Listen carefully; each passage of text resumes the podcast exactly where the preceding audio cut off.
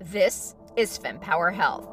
Each week, top women's health experts dispel fact from fiction. The most important pelvic floor exercise is not the Kegel, challenge the status quo. It's never easy to yeah. challenge the accepted leaders, and especially if you're a woman. Provide perspective on why your healthcare journey may be so tough. All of that fear and worry, it all upregulates our nervous system, puts us into fight or flight mode, and increases our pain sensitivity. And what you can do about it.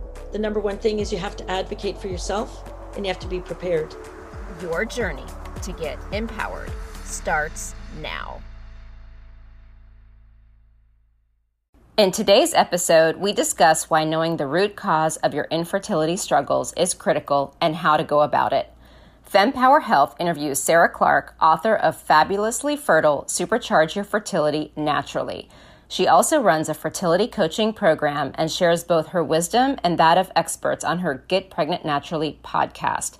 Today, Sarah shares her journey, details about her fertility coaching program, and why it is important to do the detective work early in your fertility journey. Please join me in welcoming Sarah Clark.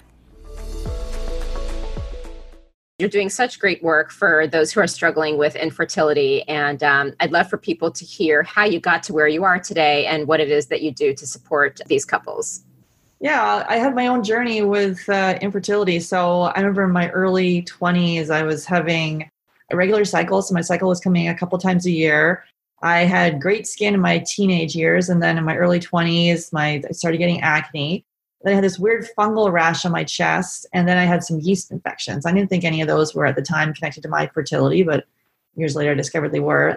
But at the time, I went straight to my doctor and was, was put on the pill.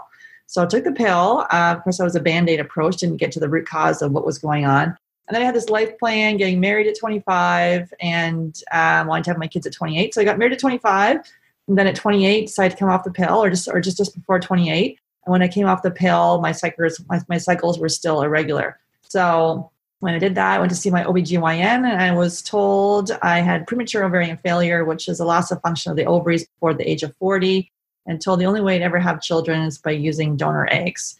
And I remember her reaching up and grabbing the IVF brochure, and off I went. I didn't connect any of those symptoms that I had. I didn't even get a second opinion. I went, I know it's crazy, so I have to think back, I didn't even get a second opinion, but I went straight to the fertility clinic, got on a list for a donor egg, and was lucky enough on the first fresh transfer to have our daughter. She's about to turn 19. So this is back when you said donor eggs. People are like, I don't even know what that is. Like, blank stares, donor eggs. Now we have embryo donation, embryo uh, adoption. I have someone on my podcast talking about how she had there was she adopted some embryos and she has two little girls that are I think one and three, and the natural siblings to those are 13. So it's uh, cool what science can do. But um, yeah, so we so then I had two embryos left over, wanted the kids close together. So after a year, went back in, and I was super stressed you know, so wanted them close together. My husband's like, you know, hang, hang on, Sarah. I'm like, no, I was bound determined. And then went through that and that didn't work. And then we went on a separate list for a separate donor egg.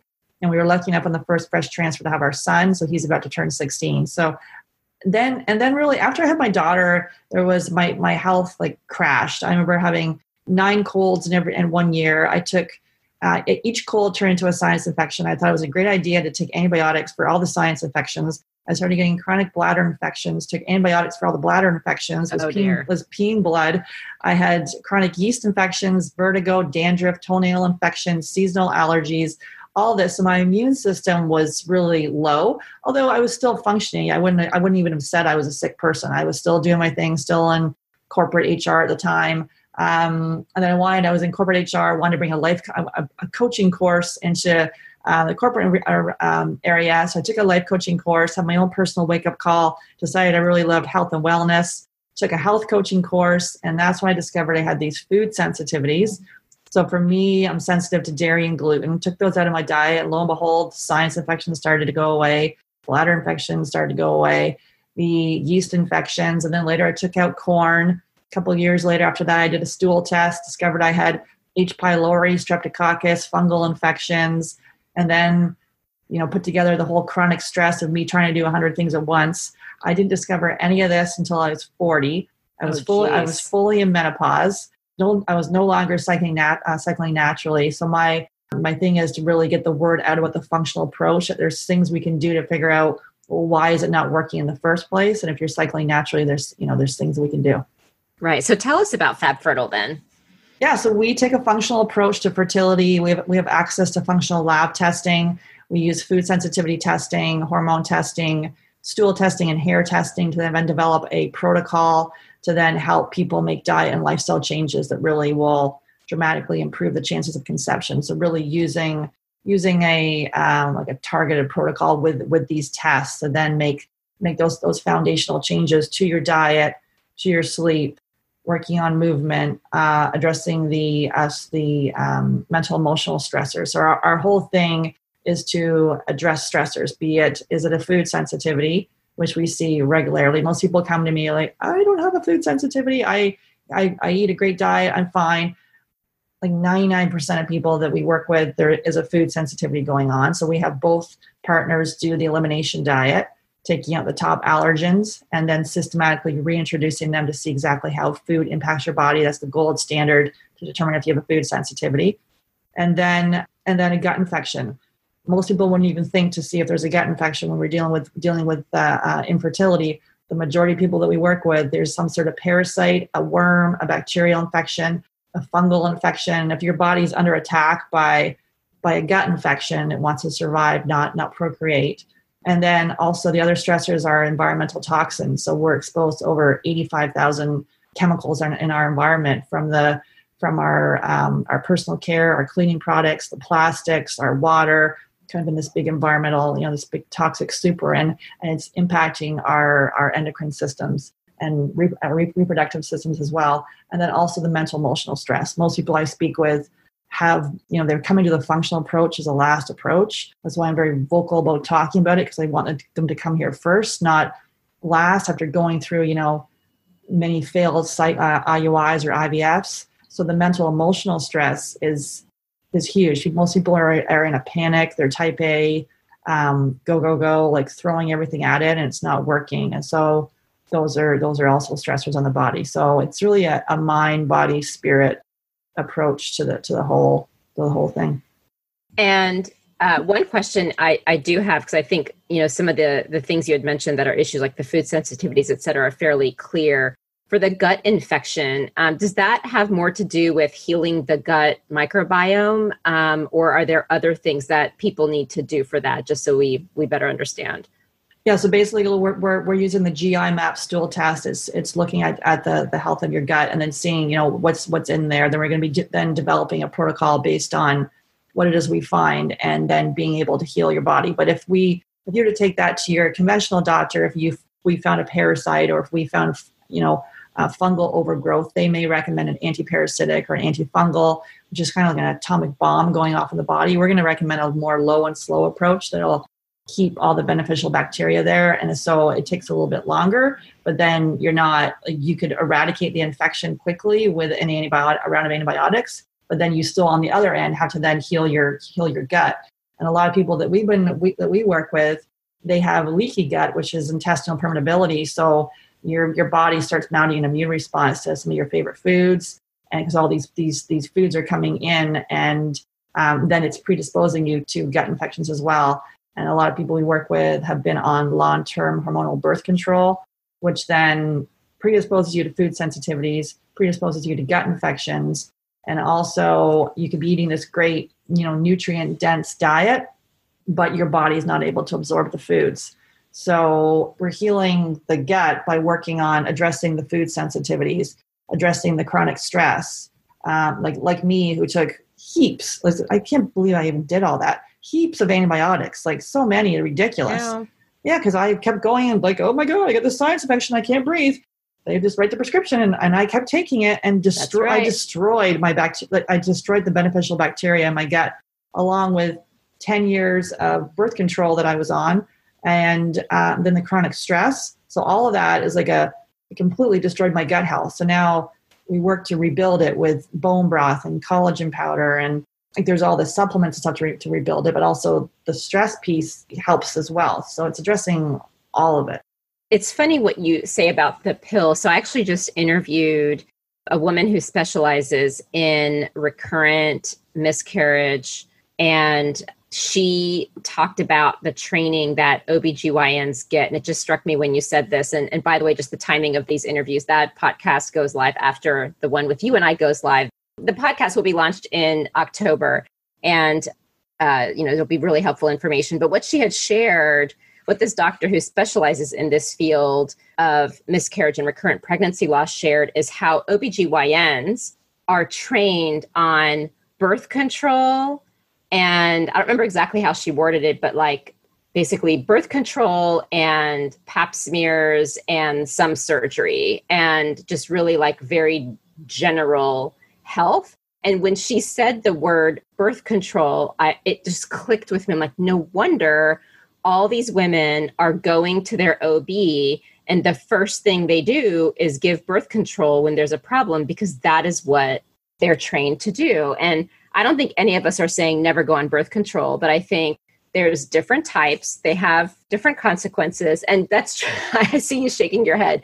I mean, from what I've read, I think even Sarah Briden in her book, The Period Repair Manual, she does talk a little bit about, you know, some of the birth controls that are okay. Um, so those of you should uh, check that book out. But um, yeah, it's just really interesting the training and how that influences the care that we all get.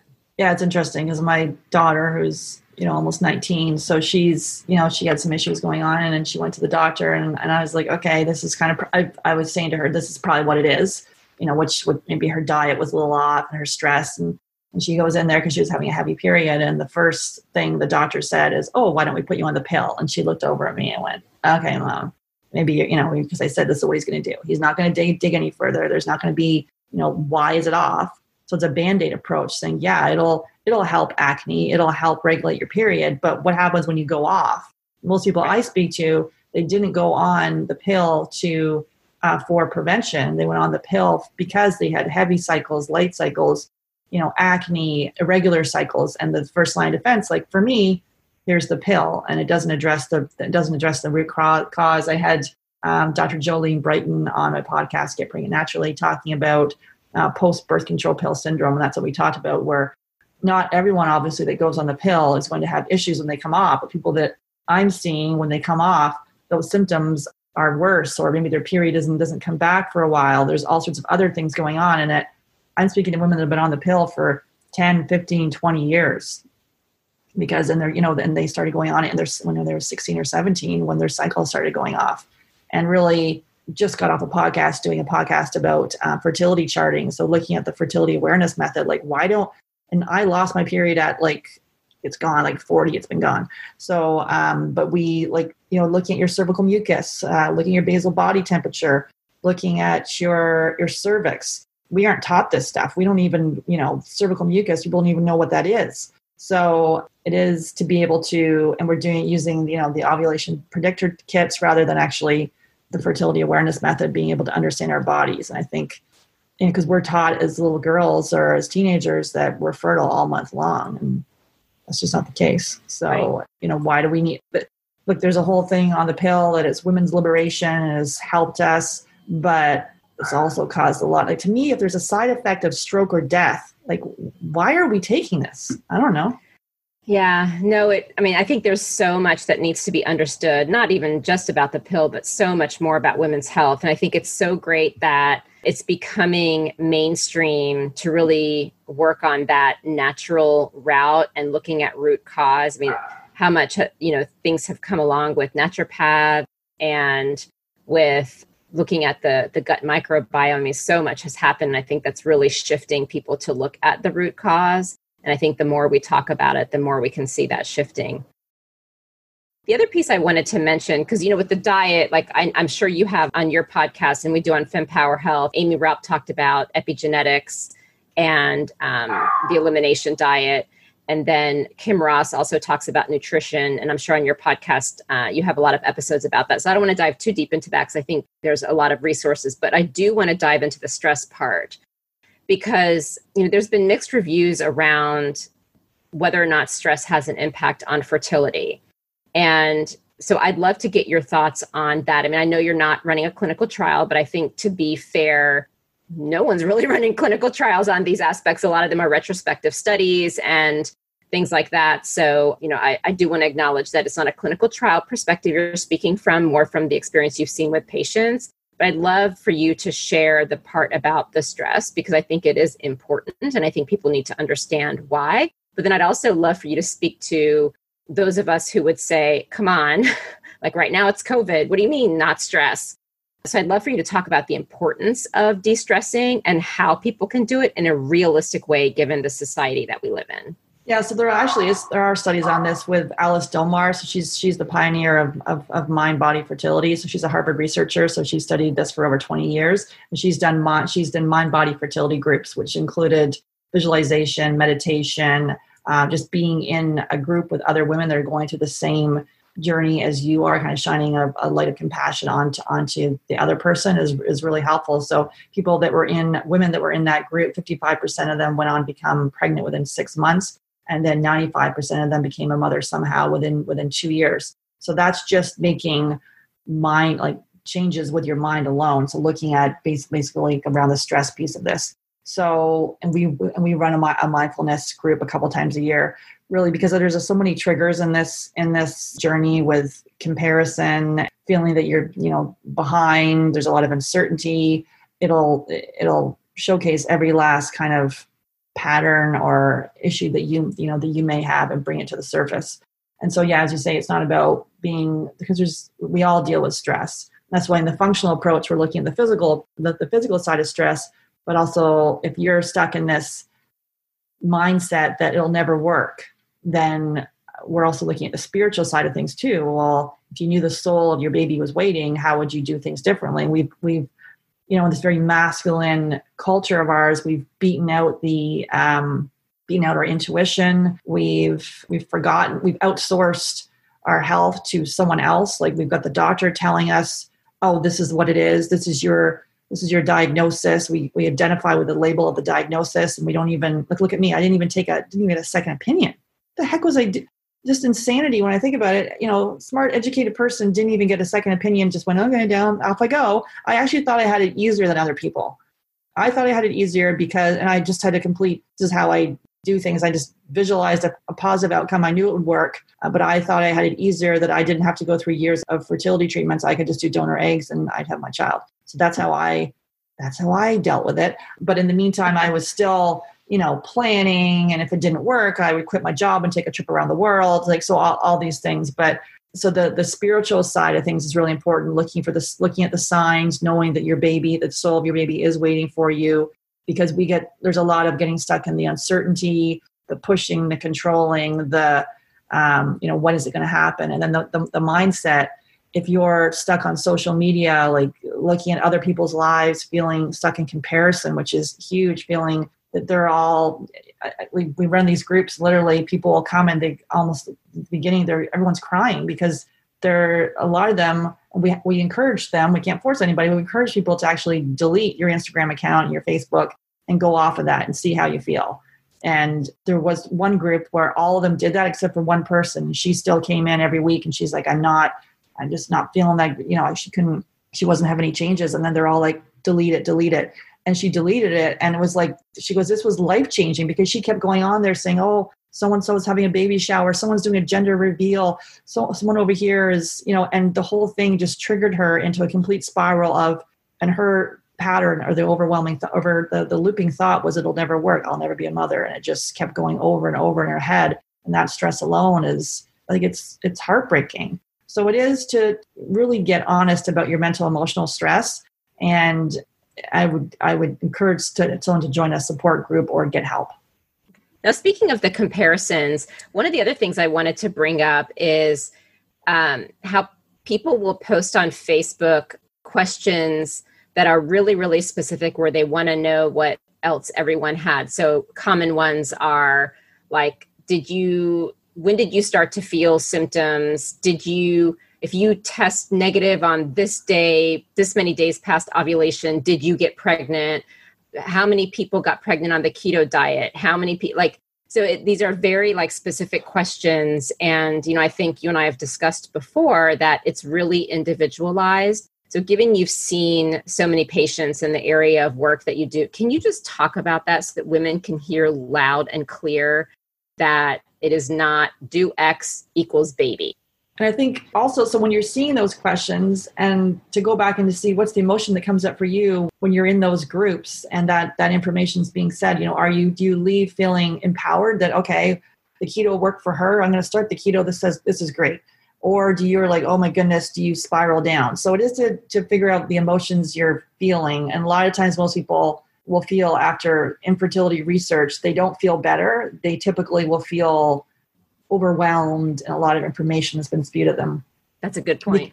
Yeah. So because it is so we the functional side of thing is they're taking a very personalized individual approach and those generalized recommendations you know the keto diet may have worked for someone paleo diet the plant-based diet the all these different diets they have worked for someone but are they right for you and that's why i encourage both partners to do the elimination diet it's the gold standard to figure out if you have a food sensitivity i believe that anyone I believe everyone should be doing the elimination diet. But if you're struggling with infertility, have not done the elimination diet, I definitely recommend that you go to my podcast and it tells you how and why to do the elimination diet.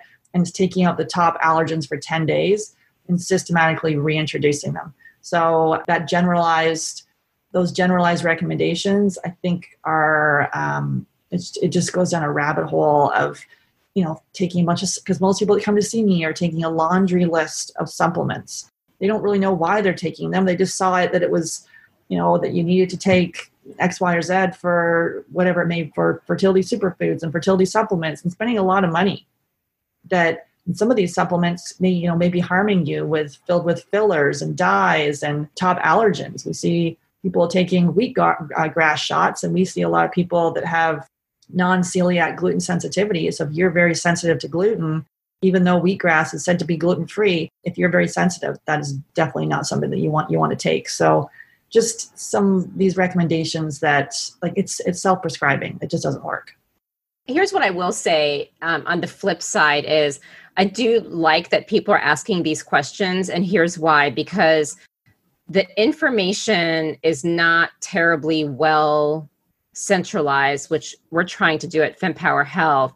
And so one issue is that you may not even be aware of a possible thing you could do, right? And so by hearing people talking about what they've done, I think it helps. But you're absolutely right. If it starts to, instead of it being a curiosity, if it starts to make you feel overwhelmed, then it's not a good thing. But on the flip side, you know, people do want to know what the options are. And so it's, it's just, it's a really hard place to be because I know 10 years ago when I started my journey, there wasn't really anything and now it's too much information. So it's, it's just it's such a double-edged sword and I, that's why i really like what you're doing because it's scrap the research let's research you and really take a step back and figure out what's going on with you. So tell us the approach. Like so if someone were to do your program and i know your dream uh, patients meaning the couple or the woman if she's trying to have a baby on her own I'm assuming you work with LGBTQ as well. So all the combinations of people that want to have children like how does it work uh, for them to come to you um, and again we know the messages come early but what happens when they start the program yeah we work primarily with couples same-sex couples. We do work with some single women if they're doing a, a donor uh, donor sperm but basically it's it's it's couples. And and so basically we're starting both of them doing the elimination diet. Even if even if it is female factor infertility there's always things we can do to optimize preconception health for the male as well.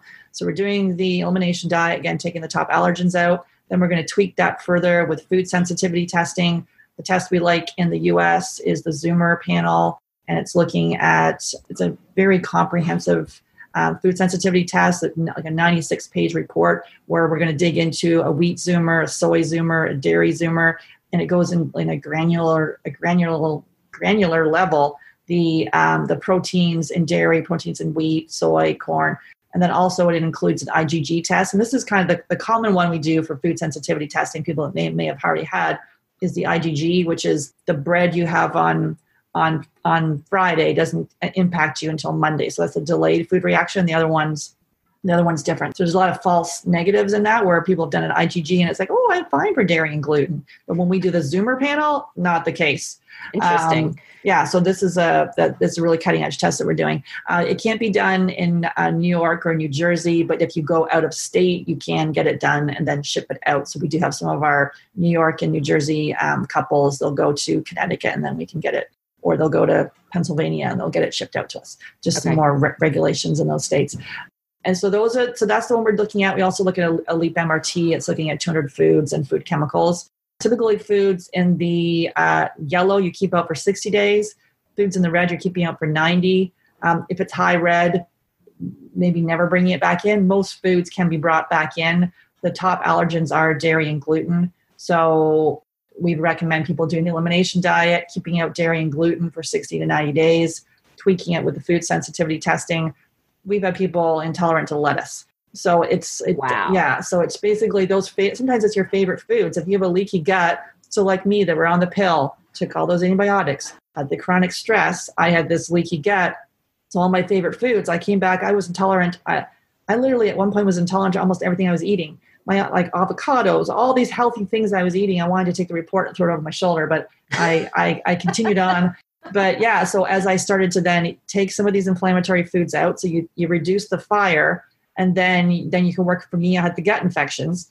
Um, you work on the chronic stress, and then you can eventually start to bring those foods back as you start to reheal the microbiome with your collagen and your bone broth and and working on stress and ad- addressing those infections. So the, the diet piece is key uh, that I think a lot of people really get quite wrong. So so it's the elimination diet. So you feel how it how it how the food when you take those foods out and you feel it in your body. And the, the test, there's no perfect food sensitivity test. It is a snapshot in time. Um, so that's the, the diet piece. And then we will then fine tune it along the way. And then we're doing the Dutch test. We're looking at that your hormones using urine really gives us a clue of the pathways your, that your hormones are going down as far as your um, your sex hormones, your cortisol levels. We see people with like flatline cortisol levels. They've been through years of treatment. They're completely completely burnt out, and that then impacts their sex hormones. Um, and then also melatonin. A lot of people are supplementing with melatonin, so it's sky high. Um, so that's not a good thing either. So, so many people will, will take this very um, like allopathic conventional approach to their hormones. Oh, progesterone's you know uh, low. I better take a progesterone, or or the, the estrogen's low. Let's take some bioidentical hormones. So it's we we don't do that. Like that's the last step because that's a band aid approach. We're like well, why is it low? You know, is there thyroid issue? Is there food sensitivities? Is there gut infections? Like it's all to dig into why and then to be able to heal. So the so the Dutch test is again a cutting edge test that gives us snapshot of your hormones over the course of 48 hours. And that helps us develop our protocol. The stool test is, is the GI map stool test that we're using. And that again is looking the majority of people we work with, there's some sort of a parasite, a bacterial infection, a worm, a fungal infection. We see H. pylori being passed back and forth between couples uh, via saliva. So that then lowers your, your, your stomach acid, which if you have low stomach acid, you're eating this beautiful organic nutrient dense diet, your body's not able to absorb absorb those nutrients. We see that a lot. That you're well fed but mal but, but malnourished. So that's a, a, a theme we see. And then the last test we do is the hair tissue mineral analysis test. Again, so you can tweak some of these things with with the with the hair. Um, you can tweak it with diet and with supplements. So we use all those those tests, and then we develop that that protocol. So it's a six month couples coaching program where people can then make those those changes and it, the testing is the beginning it's the implementation so i've made all these changes myself. I am by no means perfect but hopefully some steps ahead of you know ahead of my clients and to be able to like walk the talk. So i'm not going to have someone change their whole diet where i'm sitting here eating cheeseburgers. So really being able to have people get out of their own way um, have look at their patterns be able to have have them look at things differently. And a lot of people with infertility, they can be in a very dark place, maybe not being able to visualize it working, feeling most people I work with are type A, busy professionals. They're yelling, almost jumping into the out of the Zoom room, give me, give me the supplements, give me the protocol. I want to fix this now. So that person, it is equally as important that we look at the mental emotional side of things. Yes. The pattern of, oh, I want to like beat this up. I want to attack it. I've achieved everything in my life and now I will achieve this. So that is like, how do we move back into our feminine side? That's the whole spiritual thing with the spiritual nudges that we all get and those synchronicities, like that kind of stuff. It's equally as important of us addressing all the, the physical things. It's a very holistic program that includes your partner. You just, I do not believe, you know, unless you're doing a donor, um, a donor sperm or donor, egg, even with a donor egg, obviously as a, we do coach a lot of people that are, are many women that, are, that have chosen donor eggs. And so you still need to prepare your body to accept the implement, uh, implantation because typically if you're going to donor egg, there's other issues as to why it's not working. I got someone who's pregnant right now and she's pre- pregnant with donor eggs and she had Hashimoto's. So we we helped her through you know through autoimmune disease. We see a lot of people with, with autoimmune disease. So it's again we address healing opportunities that typically in the conventional side of, of thing are missed. I must attest that unfortunately, late in my journey, I think you know we were in similar boats where we learned all these things pretty late in the game, and you know I really started. I, I've I'm one of those people who likes to try everything, and about every 90 days or so, I kind of cycle out of it. I'm like, let me try the next thing. So I've tried it all over the past uh, 10 years, and I I did the uh, elimination diet last year, and I cannot say enough about that and the stress so for me, like with the elimination diet, what I learned, red meat makes my nose run. Mm. Like strangest thing ever. And it runs all day long. like, and it seems like I have a cold or something, and it's red meat. So if I eat red hmm. meat, I just know my nose is going to be running. Mm. But then also, like, I carry around, like, if I eat too much sugar, my body almost like it's like a bloat all around it, not like just in the stomach. and I, if I cut out sugar, I lose five pounds in a week and it's mm-hmm. i'm not starving myself or anything. I just because when you stop the sugar you stop eating other bad things and it kind of just overall creates a healthy self. And i will lose like five pounds. It, it's crazy. But then even the stress you know i'd be curious on your your comment on this is um like i've found that anything in life that doesn't make you feel good has an impact from the friends you're spending time with. You know obviously the social media you know how you're spending your free time. Like i learned that if i listen to music at night versus watching a tv show i feel a lot better. And it doesn't always mean i choose to listen to the music but i do notice the difference. And it's it's amazing when you really start to observe what's going on in your life because i think we're just all so busy. We live on this autopilot. And i'm 46 and you will not believe this. My cycle is regular after a year and a half or two of it being opposite long cycle, short cycle, long cycle, short cycle, and then months of not having a cycle, it is now regular because mm. I'm taking care of myself. Like, mm. so I, I just wanted to share that because it is not a joke what Sarah's saying here today. And it's just, it's really great to see what you're doing.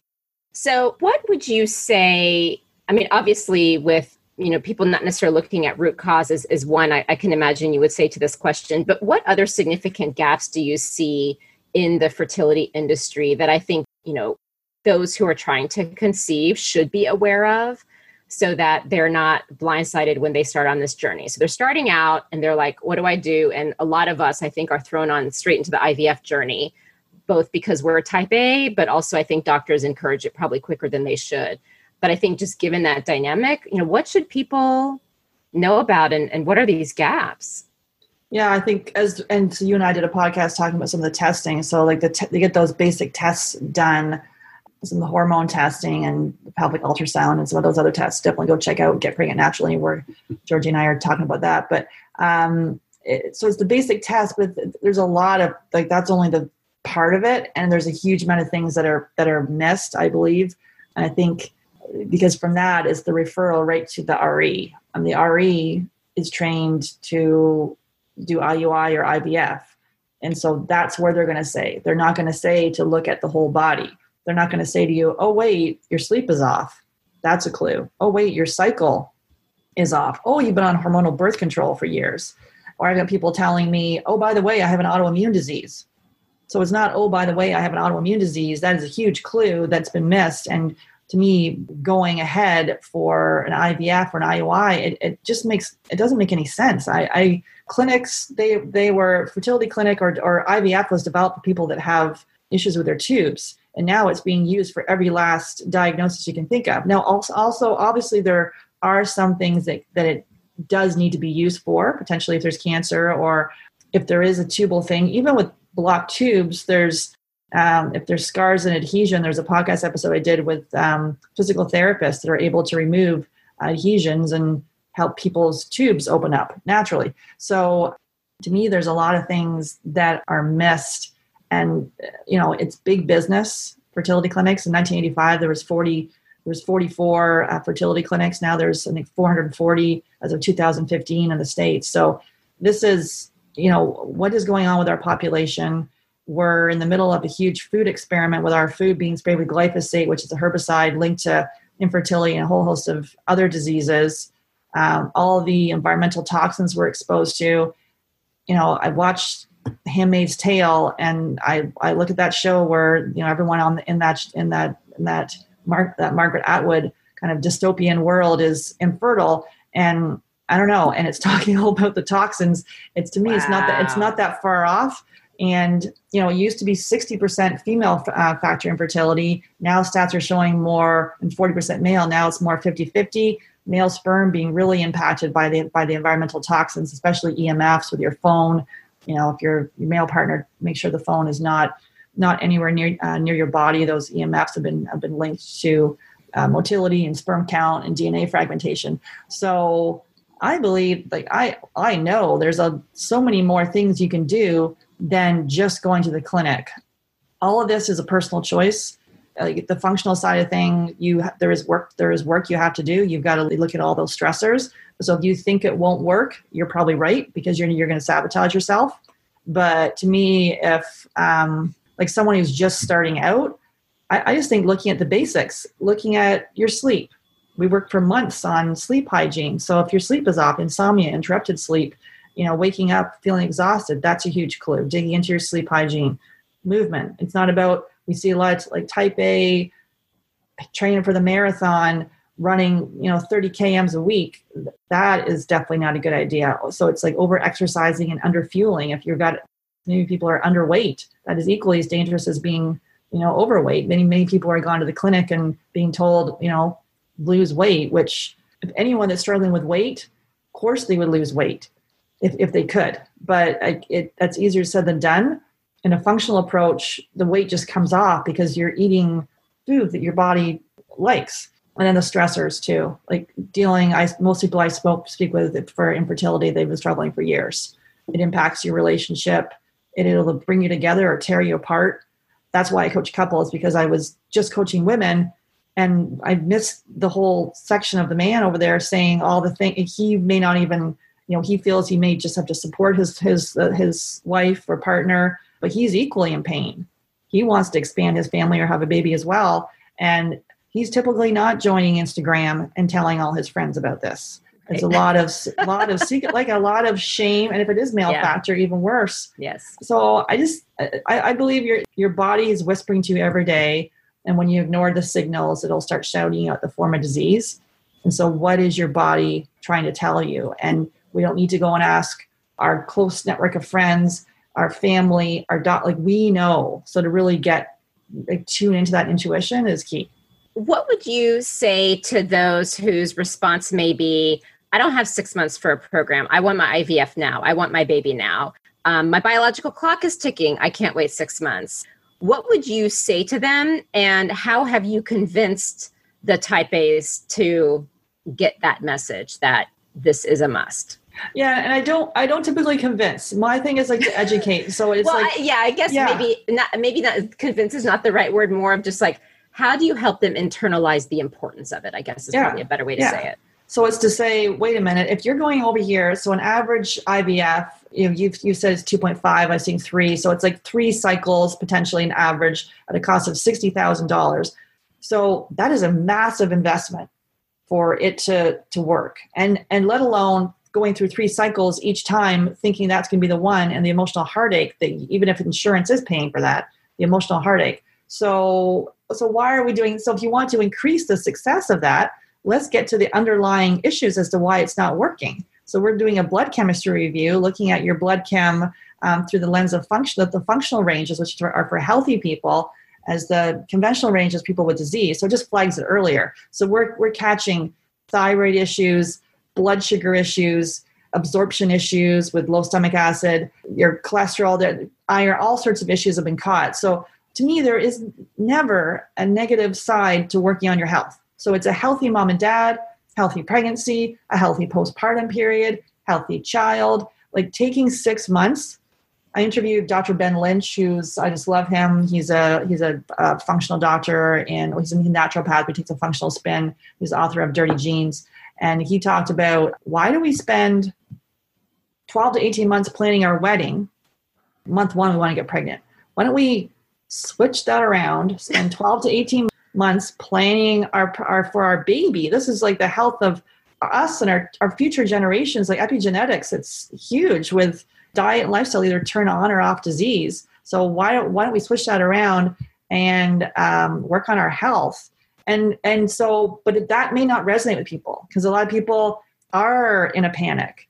And so this is not for them because then they'll just do it. If you're to because it's still an investment in the functional approach you get these are cutting edge tests and you know we're coaching you through it so you still need to invest in it and then you got to make the changes. So if you're just going to take the test and then not make the changes doesn't make any sense. But if you're like okay i can give myself six months grand scheme of, of, of life of the health of my child and all of this yeah it is it also is to see that uh, because you with the planning and the moving ahead so quickly what is it we're a lot of times we're well, we're running from ourselves and we're in this panic and you know i just think it's it's well it's our culture and all that stuff that we've we've been conditioned for that. And also maybe a pattern for you. I was super impatient. I, I want everything like and it is a pattern for me. I have to continually work on that or i become very frustrated. I it, it shows up as um, I get angry, irritable if things aren't going my way. So I am now like in general in life, like trying to be in more in the journey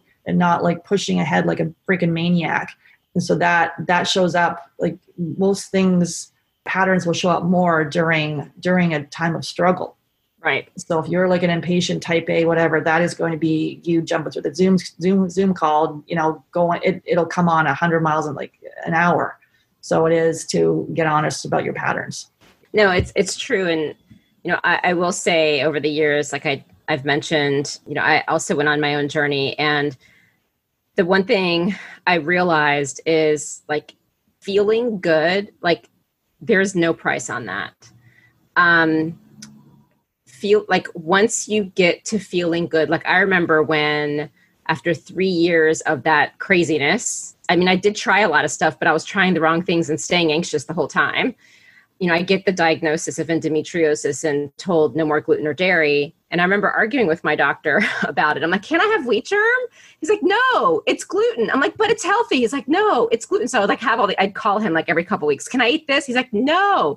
And I got frustrated, but then I just started feeling good. And then I, I just, I didn't even care. Like it just over time evolved where I was like on this journey of like, wow, I didn't even know that my normal was that. And you can feel so much better. And now it's just like I'm on this journey of like, I mean, during this time of COVID, like I gained weight. I'm like, well, how did this happen? And I've learned I have to get outside the house, outdoors for 30 minutes to work out and take a short walk. And that is all I, if I can do that, it changes. And so, yeah, there's no, no price on on feeling good. And, and I do hope people get that and have that, you know, journey to really understand the root cause and what makes them feel better because it's not just helping you get pregnant. You feel good. Like yeah, this journey is hard. Yeah. People that come to me, it's not a sick population. Most people are like, I feel fine. It was me. I feel fine. But you don't know how poorly you actually are feeling until you start feeling freaking awesome. Exactly. yeah. So there's good and then there's awesome. Mm-hmm. So, what would you say surprises the people that work with you the most? Yeah, I just think it this so the fertility journey will impact all aspects of your life, but also the functional side of things does as well. So you start, you know, you start being aware of your patterns. You start seeing how how food impacts your your your your health. Just I just had a client just this afternoon. He was saying, "Oh, you know, I used to get headaches all the time," and oh, actually, he's only been it's only been a couple weeks since he did the, the, the elimination diet he's like actually i haven't had a headache in a while so you'll start to figure out if you do have the headache it was because maybe you had you got exposed to gluten so you'll start to know like all these little weird we all have those health symptoms that are common but not normal like the the headaches all the time the um acne, skin issues, acne, the mood issues, all those things that are common but not normal. And then you'll be able to link it in going, oh, wait, now I know why. So it is the, to me, and then also people are like, what are you doing? And so you start getting your friends and family start asking. Some of them will change along with you. Others will, you know, start pointing at you and ridiculing you. And, and, you know, that's, that's fine. So they can, they're, they're on their own journey. I find people will come along later. I Yes. got friend, I got friends in the beginning who were like, what are you doing? And Yes. now, oh, they've changed their diet and lo and behold, their IBS has gone away or their what, you know, whatever it is they've been talking about. In the beginning, I was on a soapbox yelling about how blah, blah, blah. now, now I'm, now I have a podcast to get to talk about it, but I'm, but I, but I, I just want to get the message out about this, but I don't preach to my friends or family anymore. And it's like, if you, if you see anything that I'm doing that is of any interest, then, you know, feel free to ask me because I'm feeling pretty good over here. It's, it's by no means any kind of perfect thing, but yeah, from how I was with multiple antibiotics, peeing blood, sinus infections every minute, seeing doctor after doctor, and you know nothing working. To no, now I'm like, oh, if, if a bladder infection does come on, I can I have some natural remedies to be able to be able to to stop it. And it was probably because I had a glass of wine on the weekend and too much wine or maybe some sugar or whatever it was that triggered it. So I can go back and go, oh well, that's why. But it's not about deprivation. It's not about starvation. It's like I eat. People are like, "What do you?" eat? I'm like, I I eat freaking awesome foods. There is no there is no suffering. People are like, "What do you what do you eat?" There's no suffering. It's Yep. like awesome. No, I know. Speaking of good food, such a random thought, but it came to my mind. Like, I remember when I was little, how I used to hate green beans. It's because it was canned in the school. Oh yeah, exactly. Oh my God. Like, oh my God, to eat fresh green beans. How Yes. Good it Like, feels really? and how good it tastes. Yeah. like I literally for years was eating brown crap on a plate. Campbell's. I was talking to my husband last night. We're like, yeah, remember like when we in our early twenties, we used to like get that lean cuisine and all those kind of like those store bought stuff, and we're Oh like, my "Ooh, we're, they're cheap. We're saving money. Um, or no, we were actually saying they were expensive. They were a treat for us when we would, you know, bring that for to to, to work for lunch. But and I the whole time I kept like craving vegetables. And I'm like, yeah, because my body didn't want to eat that junk in a can or, or brown stuff on a plate. So it is just I don't know. It's it's eating stuff that makes you feel good, and that when you make those kind of decisions, then it just helps with. It's like it's just a ripple effect of Oh, it totally does. It really does. When you start to, when you really start to pay attention instead of being on autopilot, it is amazing the transformation. So you have the Get Pregnant Naturally podcast and such incredible episodes. And I don't even know if this is a fair question because you've even already mentioned here some of the great people that you've interviewed and the good topics. But if you were to pick like a couple of either favorite episodes or unique topics or like something people must listen to like what would you want to to call out for people to start getting to know the types of things you talk about to help with trying Yeah. to conceive That's a good question. Because uh, yeah, I know. I literally try to curate the topic to kind of have people go, "Oh, that's cool. I have that. I want you to dig further." So I did one. So we see a lot of people with not situational anxiety, but anxiety they've had for years, and or depression they've had for years, and now they're dealing with infertility. So we have a functional approach to mental health. An episode on that. Also, I just did an episode with uh, Dr. Elizabeth Boham, and so he she is on the team for Dr. Mark Hyman, who is my like freaking. I'm trying to get him on the podcast, but he's like the pioneer to me of, of functional medicine. So he she is on his team, and so she is just and she teaches at the Institute Institute for Functional Medicine. She's just so freaking smart. This episode's coming out in a couple weeks, so it'll air when as we're talking we're talking about this now. It'll already have aired in the summer, but talking about infections. So we take we talk about the functional approach if you're dealing with those infections like I did and infertility because we see that a lot. Um, another favorite episode of mine was another good one that I actually like that, that I recorded with my with my team is what to do next after reading it starts with the egg and we're we're talking about that yes And I, I, I still haven't to it but i have to i'm dying to hear what you guys talk about Yeah, because it's it's we really took apart because everyone, most people in the fertility community have read this book. It was published Yes. in two, in 2014, same year as my as, as my book was published, and then it was republished again last year. And so it, there's there's it is kind of it is geared to more for IVF success, but the, the updated version does have a, a lot lot more information in it. But we just talk about a functional spin on those recommendations because we get myopically stuck on like how do we increase our egg health when we're looking at the whole body So we take apart all the recommendations and then just take it a step further with the functional thing. And ours is like, why, why, why? Put that on that detective hat. So that is, um, to me, is a cool episode where hopefully you'll you'll have some aha moments on that one if anyone's listening. Yeah. I will listen, and I, I may even stick it on my website on my fertility page because you know, as you know, my mission is not to be the expert on all topics, but to share with people who the experts are. So I will definitely uh, put that one on there. Again, just the work you're doing is incredible. And I wish this was around when I was struggling because I certainly did the research. And I think what you're doing is the right thing and really just helping set people up for success. And I'm sure there's still patients who have to go to IVF, but you know, you do everything to at least set them up for success if they can't get pregnant naturally. Given the work you're doing and what you're seeing, what would you say is your greatest hope for those who are struggling with infertility?